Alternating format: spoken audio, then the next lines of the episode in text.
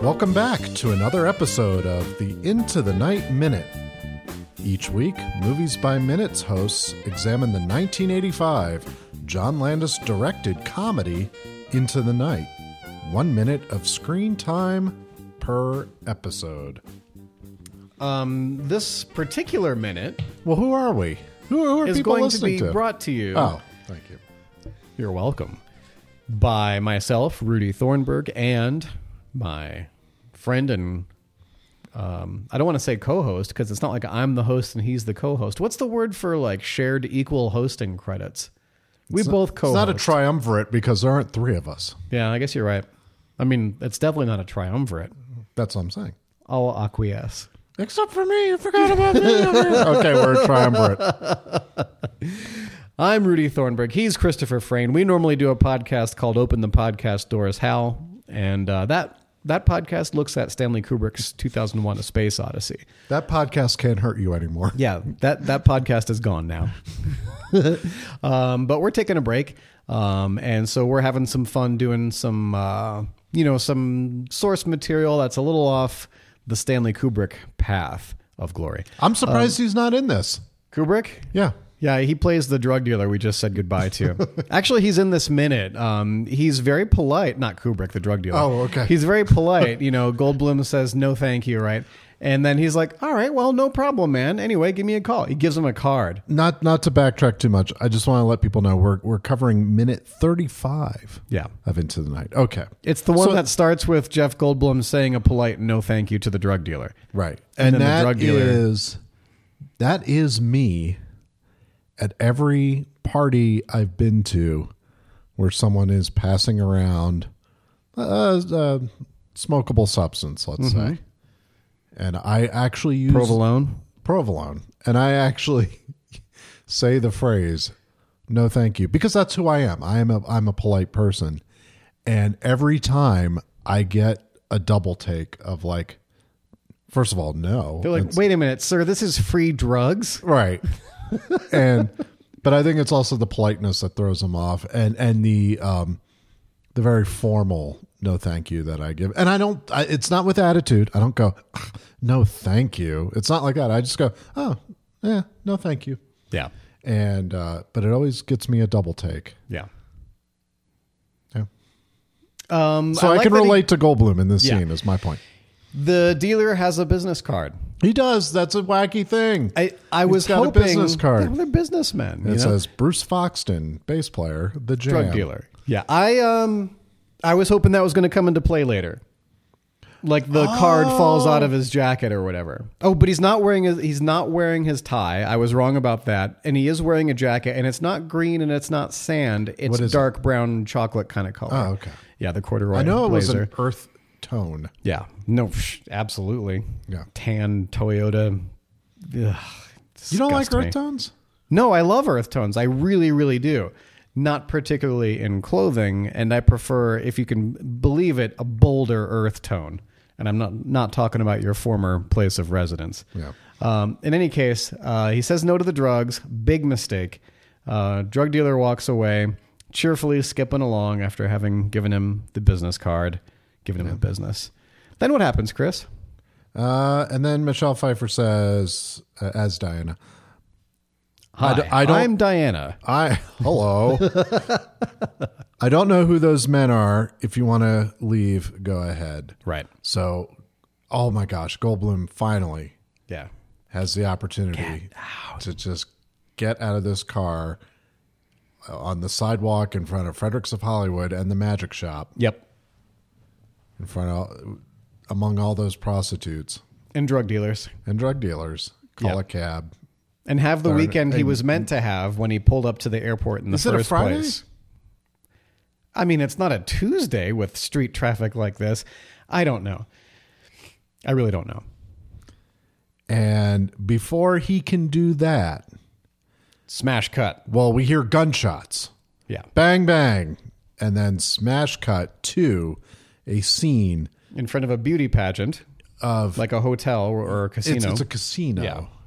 And we see, well, first of all, that was weird because I'm like, 1985, there definitely weren't any casinos in Los Angeles. right. There was no real. s- There were no guns. There were either. no. There, yeah, there were a lot actually. Uh, there were no uh, mainland United, other than in Las Vegas or Right. Nevada. Yeah. there were no casinos in the United States in 1985, to my knowledge. Um, and a bunch of bikini-clad women running out of a building, Ah! screaming, and some other people too. Um, and falling over each other. And then a crazed guzman, gunman comes out with the holding a pistol to the head of one of the beauty pageant Yeah. contendants. Now, I will Contenders. admit, Contestants. on first viewing, God, I'm tired. for a few, you haven't slept in days, have you? You're you're, you're so I haven't method. slept in days. You're so method about podcasting that you're trying to um, uh, emulate Jeff Goldblum's character. I Yeah. guess. yeah. Um, I'll admit, I was legit confused by this jump cut on first viewing. I was wondering if it was the uh, facade of Fredericks of Hollywood. right, right. So, so kudos to Landis. No, No, no. Kudos. What? What? Did, what was the great trick? he that that pulled was a off? setup and you thought that you for a second i thought i won't Mm-hmm. say you i'll say i i thought the gun the gunshots were coming from inside fredericks of hollywood Mm-hmm. and that uh, several dozen people were spilling out of it yeah. and To what end? that This is like somebody because- jumping out from behind a corner and screaming at you, and kudos to them for surprising you. well because the the the the, the seconds before that happened michelle pfeiffer saying i don't know who those men were and we know that they're dangerous dudes Yeah, they're foreigners. well, I didn't write this movie. I'm bruce just in- mcgill did yeah. But uh, yeah, so anyways, it they are pouring out of something called the Miss Galaxy Beauty Pageant. I was hoping to see some people with some like sprungy antenna coming out of the Miss Galaxy A, a beauty pageant. Uh, real underrepresentation of cartoon aliens yeah. from the 1950s. Did they have springs back in the 50s? No Oh, springs. springs. So then, yeah, and you got the guy holding a gun to one of the contestants, Mm-hmm. and then we hear and cut. And the guy like stops acting with the word and. Does like his he? facial You notice expression that? changes and he looks up like right as Yeah, the guy don't is do saying that. it. If by the way, if you're an Jesus. actor, don't uh, act. It's it's like they say in football, play through the whistle. Yeah. Um, if you're an act, and I'm sure there are other metaphors for that in other sports. It's all about the follow through. Yeah, do not stop at and. Yeah. You got a yes and. It's like in Wayne's World when they count down and the last couple numbers are silent. It's like they do, it's it's like they say cut and then you count those In numbers four, and three, then you stop two. acting. And then Garth's head is still nodding. Yeah. Okay. So when I watched this and, and was getting ready for the, this podcast, I noticed that this is a trope that started to appear, to my remembrance, in in 80s movies where you'd have a scene then you would jump cut to another scene that could plausibly be from the movie you were wa- you're watching and then the, either the camera pulls out or pans over and you realize you're watching something on TV yeah. or you're watching something on a movie screen.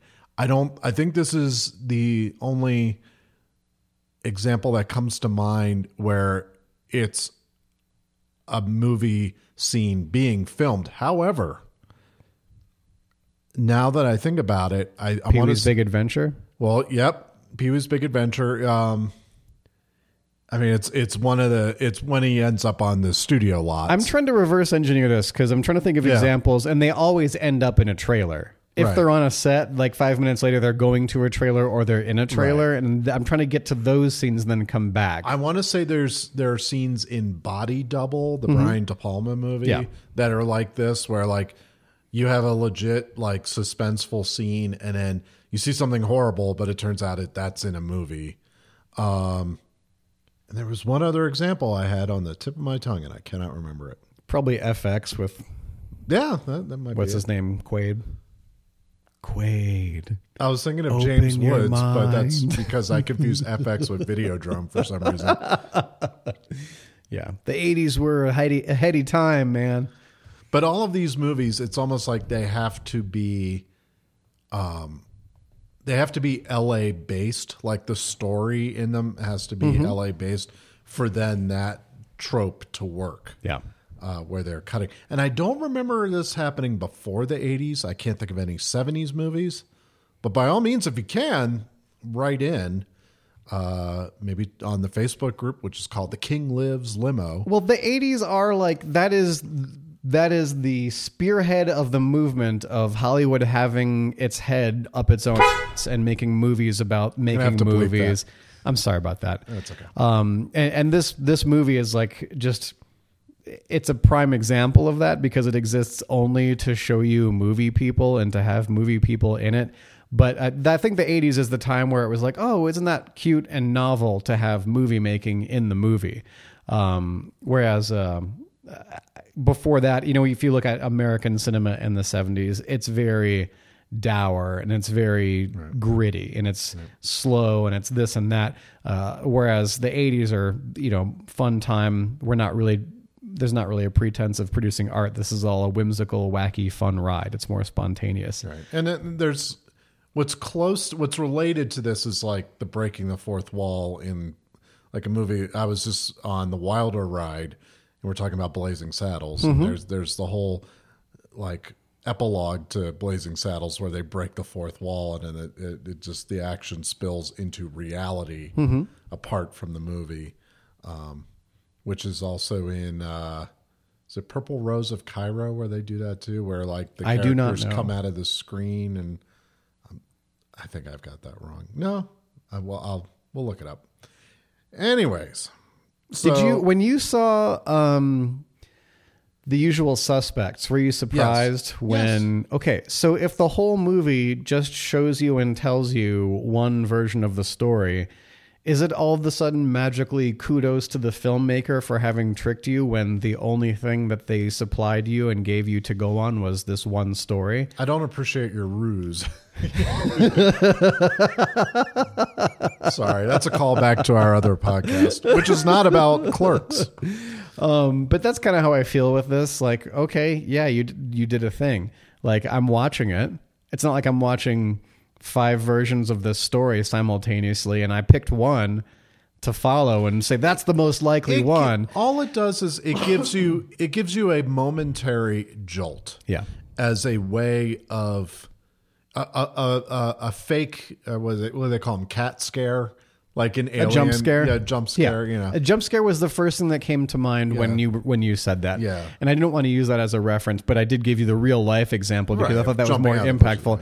That doesn't take any talent or skill. It's not. It doesn't add to something. I think it's an interesting way of getting from one scene to another You know what I need to do is especially if that scene the de- the the scene coming up next is set on a Hollywood set I feel like uh, I need to rewatch this movie with 1985 eyes, where I haven't seen a lot of these editing tropes and whatnot uh, already happen a lot of times, and so I can be less cynical and irritable and negative about it. So apologies to anybody who's enjoying this movie and uh, having to listen to me rant uh, unnecessarily passionately and critically over it. Yeah, it's just a movie, guys. It's just a movie. We watch movies all the time, and there are plenty of movies that I love that are. we've also had a bad streak of, of movie watching We've tried to watch recently. several movies recently, and we didn't enjoy them turned on very all of much. them. Yeah, Uh, we turned on each other towards the end of several of them, but we got together today. We were calling a uh, um, you know truce so that we can be productive and fulfill our contractual obligations.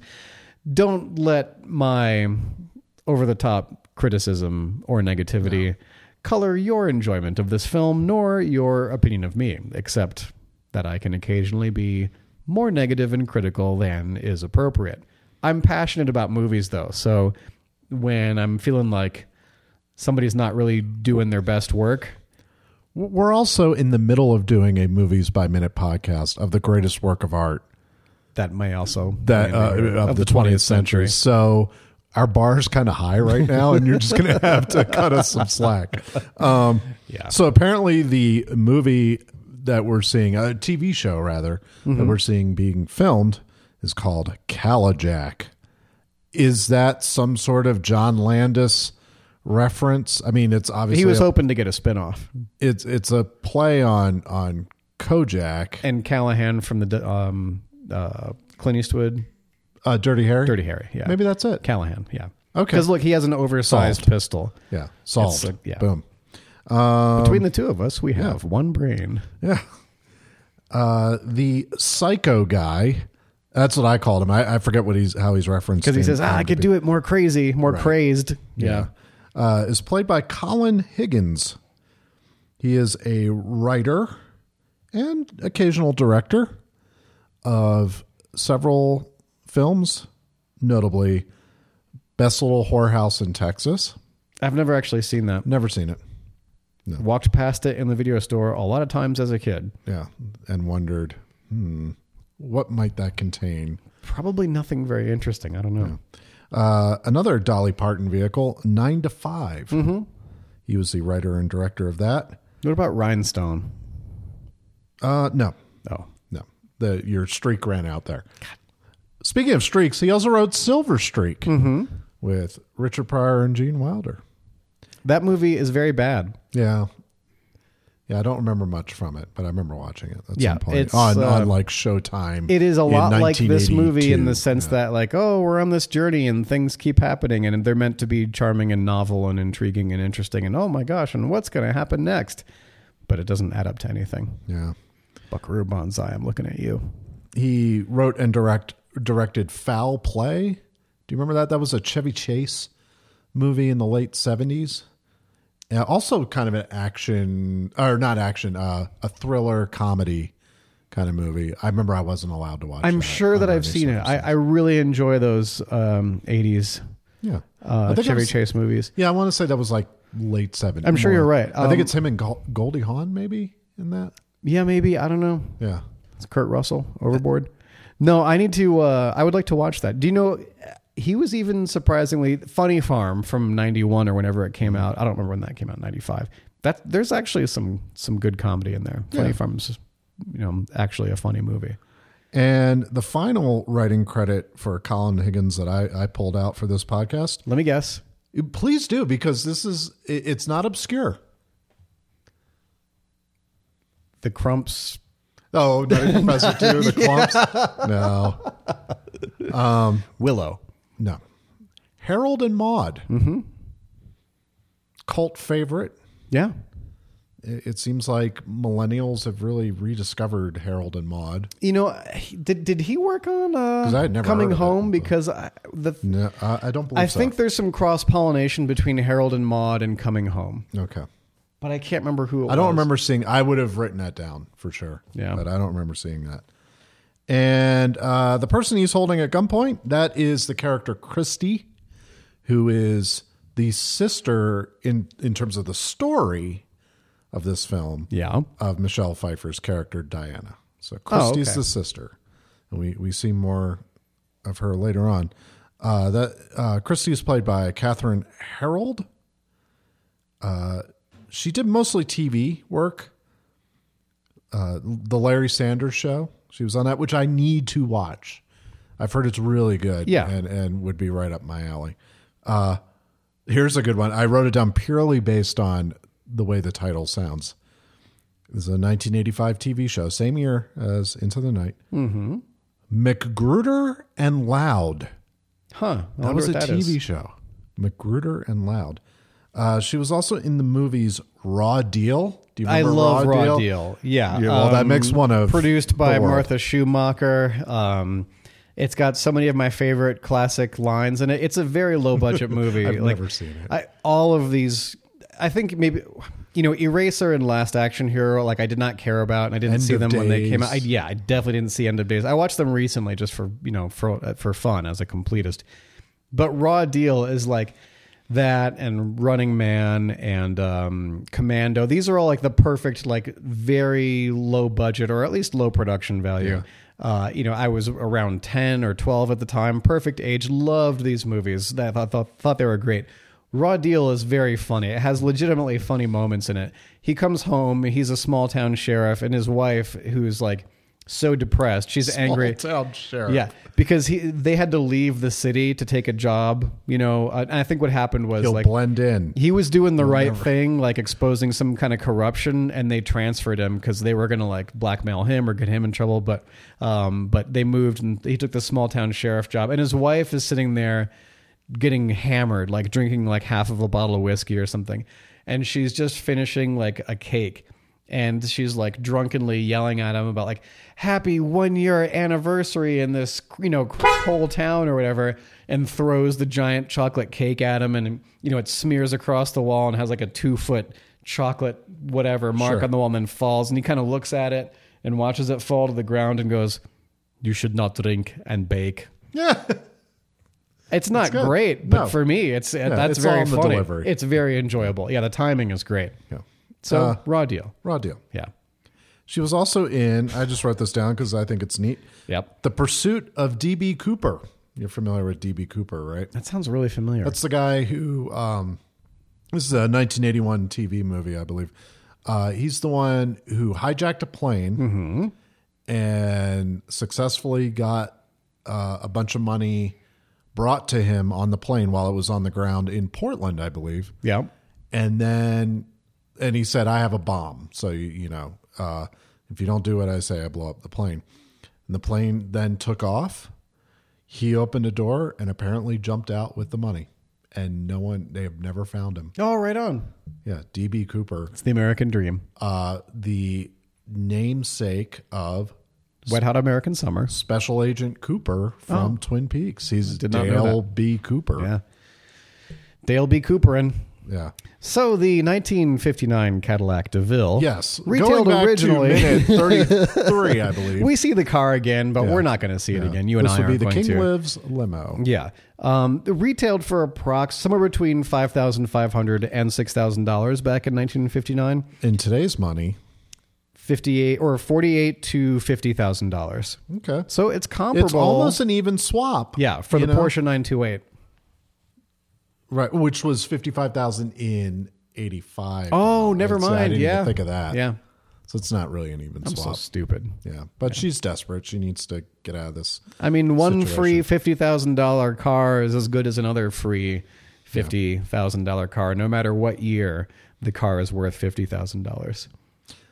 So moving on, Yes. the director. So this movie is nothing but cameos, right? I would agree of, with you of there. industry people. Oh, the cameraman as the crane is lowering. Yes, who's that? I don't know, but Uh, see, he I don't gives know him- either 'cause I he- didn't look him up. He gives himself a little shot of Banaka. Does he? Yes, Is that still a thing, Banaka? I don't know. Yeah.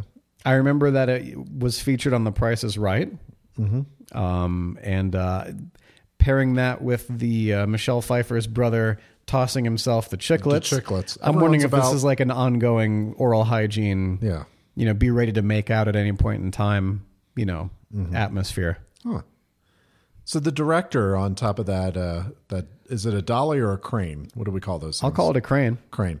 Uh, that is Daniel Petrie, Don't act like you didn't recognize him. inventor of the Petrie dish. No, um, Daniel Petrie director credits include Rocket Gibraltar. The reason why I wrote that down, that's from 1988, is it's one of my mom's favorite films from back in those back around that time period. Mm-hmm. And I remember watching it with her.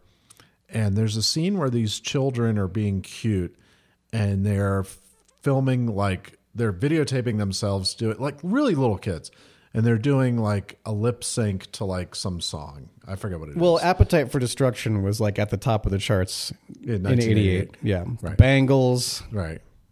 So they're doing this, and one of the little kids is holding a Rickenbacker 4000. It's either a 4001 or a 4003 bass. Mm-hmm. And I was instantly flew into a rage of jealousy. Yeah. Because I was like, that's a that's a $1,400 bass. I- I- give me that. If you've got that hanging around a film set to have a kid playing on, Was it the fire glow or was it black? it, I actually this was the 80s so I think it was like when they were experimenting with just like those solid, like a solid white the color natural with black white, binding. you know, maple or ash or whatever it is. which That's I- my I favorite had one. one of those. Oh my god, But it but it was lost in a in a accident. I'll tell you about that off mic. that's a bummer. But I know that feeling so so well because I sit there and I get really pissed off. Like that guy doesn't even know how to play that guitar, Right. And then it gets blown up like four minutes later. Every, it makes me so mad. Like I, it's it's a similar thing with cars. You know how Yeah. you watch vintage cars get destroyed in movies all the time. Right. You kind of have to put it in the context and say, oh, whatever. They had a budget. They went to It the was store and bought it. essential to the plot of the film,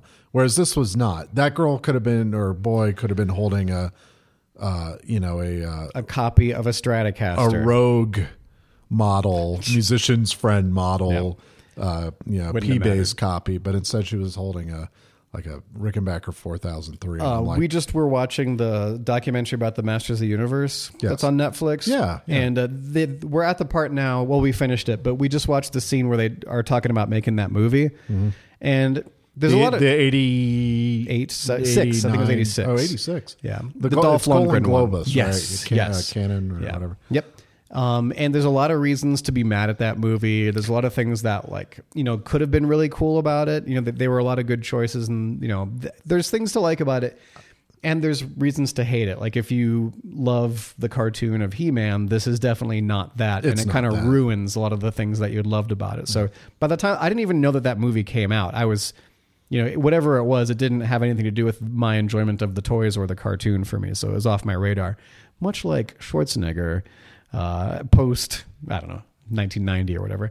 But um, Terminator Two. yeah, that was. I mean, he finally made a great movie, and that's the cap for me. I haven't watched any of the new stuff that, like the stuff they filmed here in Albuquerque. I haven't. I don't think I've seen any of those.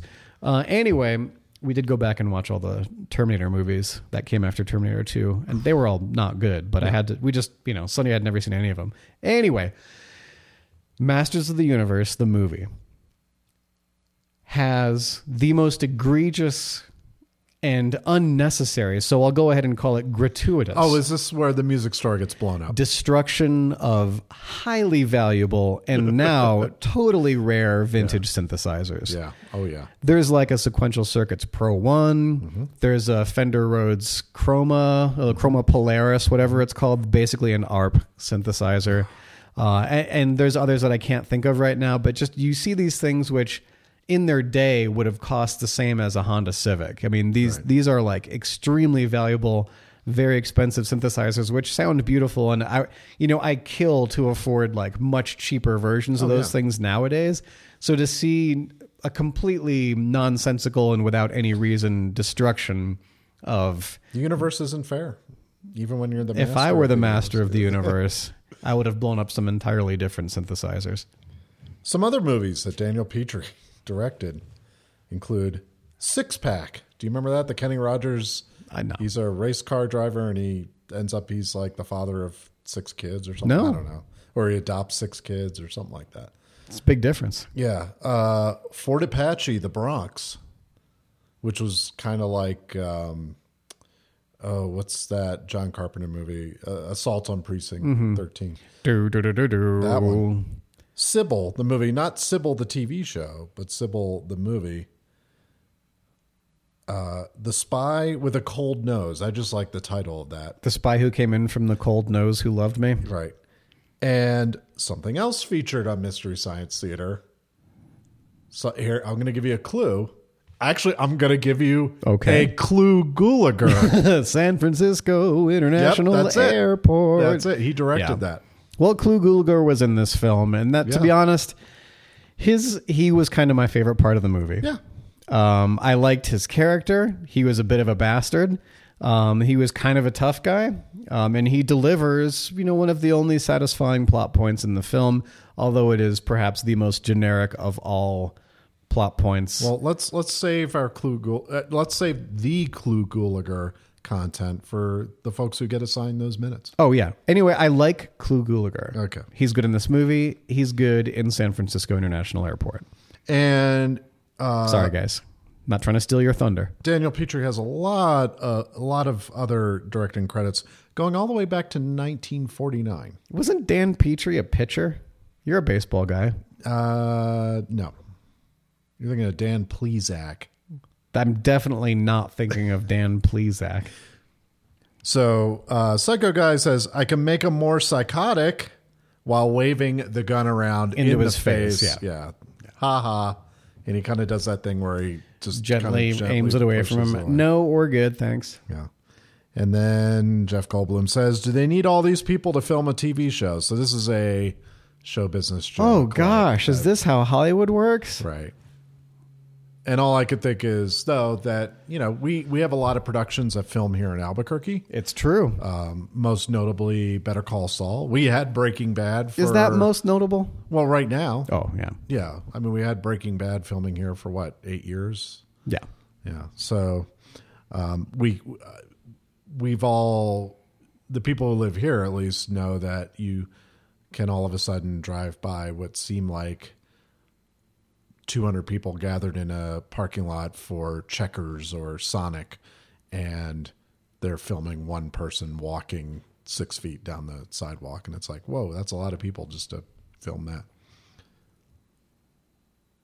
And again, we have hit a moment at the end of this minute where Goldblum seems to be finally having another opportunity to get And- out of this mess. out of Michelle this Pfeiffer adventure. senses it. She uses it to her advantage because she she's like, all right, well, fine, see you later. I'm just gonna have a whole lot of fun over here painting this fence all by myself, you know. So she knows that he, yeah. So she knows that oh wow, with this allure of the TV set and the trailers and the banaka, like there's no way he can resist the, allure. yeah. So she's like, all right, well, now you're free to go. See you later. Yeah. Yeah. All right. If I give And he's you, like, well, wait a minute. yeah. If I give you two minutes, Uh huh. can we discuss real quick just our our, our general thoughts about the film? I'm going to go first. Thank you. I so we watched this uh, a few days ago. I I got to admit I wasn't particularly thrilled with the movie on first viewing. There I I don't mind this type of story cuz I've seen it done well and I think with some good or or more um, aggressive editing, this might be a better film. I think with m- a more propulsive story rather than it coming to a rest all the time, uh, it might be a better story.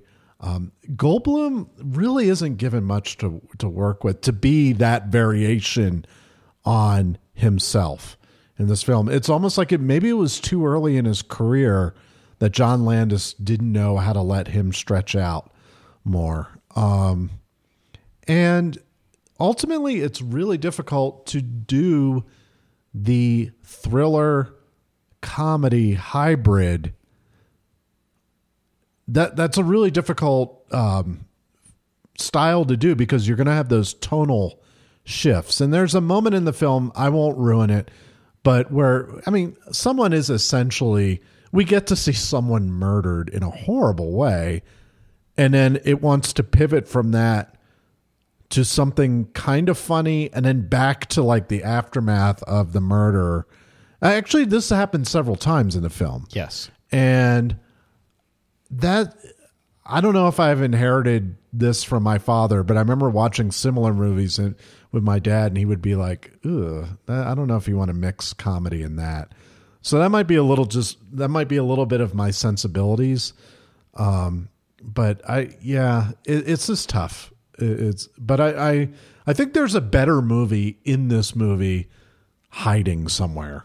Um, that that could be more like an after hours or what, what's the other one we kept referring to I will Blind always go Date. back to blind date Blind Date, because blind, yeah. date has two people who are exuberant, Kim Basinger and Bruce Willis. McCullough Wayne. That's literally Bruce Bruce all I McCullough. can think of. Yeah, but I mean, okay, so this movie Into the Night is full of cameos, Yes. which are meaningless to They're the viewer. meaningless to the viewer. They, So- they they meant something to John Landis, but yeah, uh, that's mistake number one. and that seems to be the whole purpose of the movie. Like Yeah. it is like Blind Date has Stanley Jordan and that's novel and neat. Now that's not a cameo. The guitar He's player. a guitar player, Yeah. and uh, he did so- this like two hand tapping yeah, technique. Yeah. and so they go to the studio. That's like this is I like forgot about him. yeah, this is like Bruce Dern, Bruce Willis's Willis. party piece that he's going to take his date to go see Stanley Jordan in the studio. You know, which that that's a baller move. That's you know, pretty cool, yeah. yeah.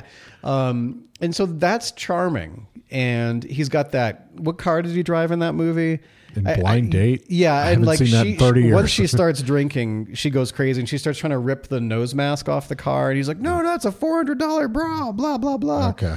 Um, you know, it's got the car, which is kind of neat. She's always like, "Oh, it's such a pretty car." Um, That's but a uh, dead on Kim Bassinger impression. Jeez, yeah, I should be. Oh, I'm shot thinking for of that. Basinger now. Yeah, never mind. And uh, the judge who shows up later in the movie is the guy who did the voice of Kit in Knight Rider.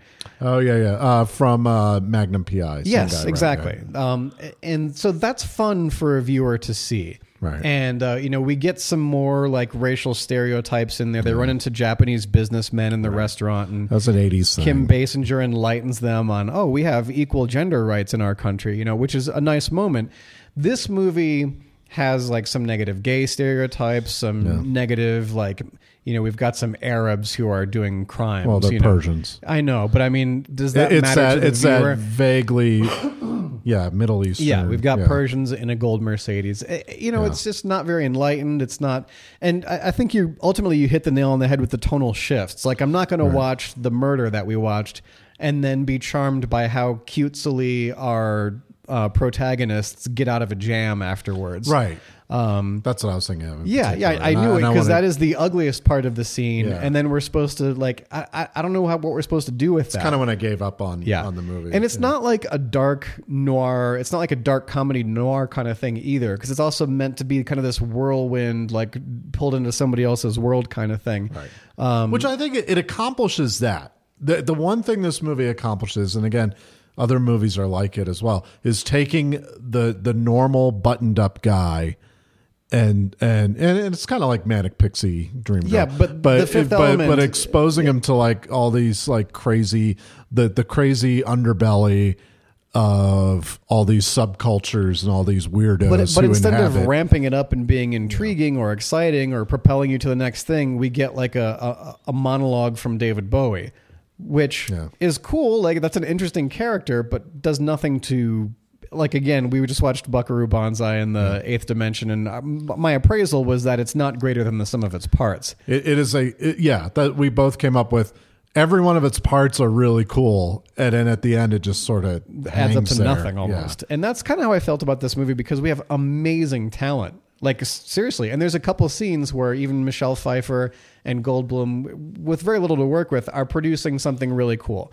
Um, so we see that happen, and uh, the scene. No, I, I don't want to give away. I don't want to talk about any other scenes because really, other people should have fun with them. So it's this is a really really strange movie, and I applaud the people that chose to do a, min, a movies by the minute podcast on this because it is it is unique. Um, it- And it's very of its time, for right, sure. yeah. Um, like it doesn't add up to a good movie for me, um, but it is really a curiosity. And there's a Mm-hmm. lot of things I would like to you know foist on people, have my friends over and watch it because I find it really compelling or intriguing or interesting or it hits a certain aesthetic uh, right on the head.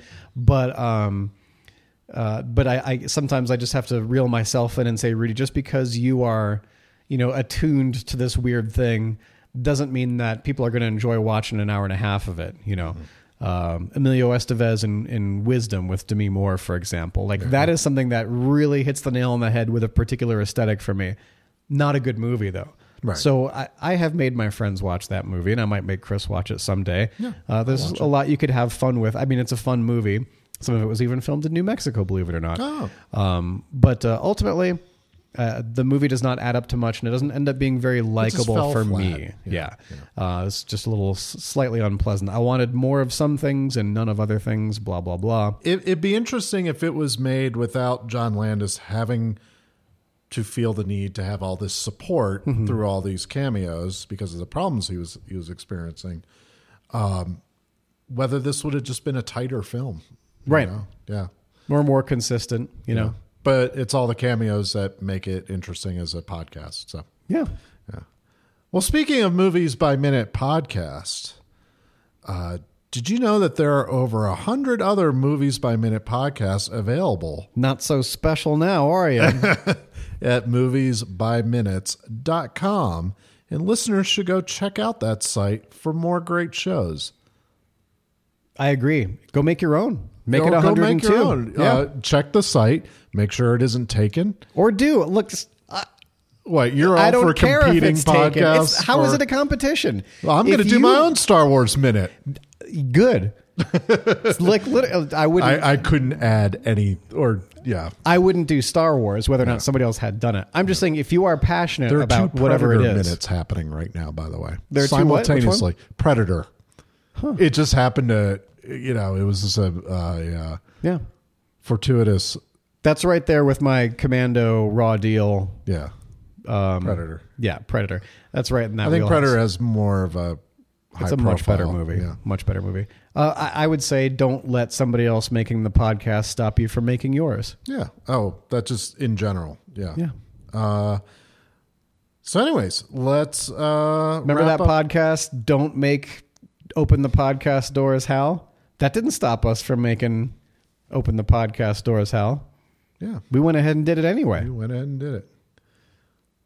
So you can find the Into the Night podcast on iTunes and Google Play or at the main site, nightminute.com. There's several different social media destinations for this podcast, including The King Lives Listeners Limo on Facebook. And also on Twitter, you can find this podcast at Night Minute for our podcast, the 2001 podcast, uh, we're at Open the Podcast Doors How on Instagram, at 2001 Podcast on Twitter, and we have Space Station 5. That's our listener society, and that's on Facebook. And I think that wraps it up for our week. Thank you so much for listening, and uh, get ready for episode 36 of Into the Night. We will See you next Wednesday.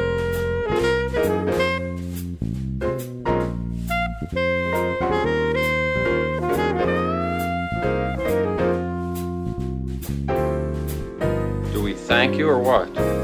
I'd say I fall in the or what category.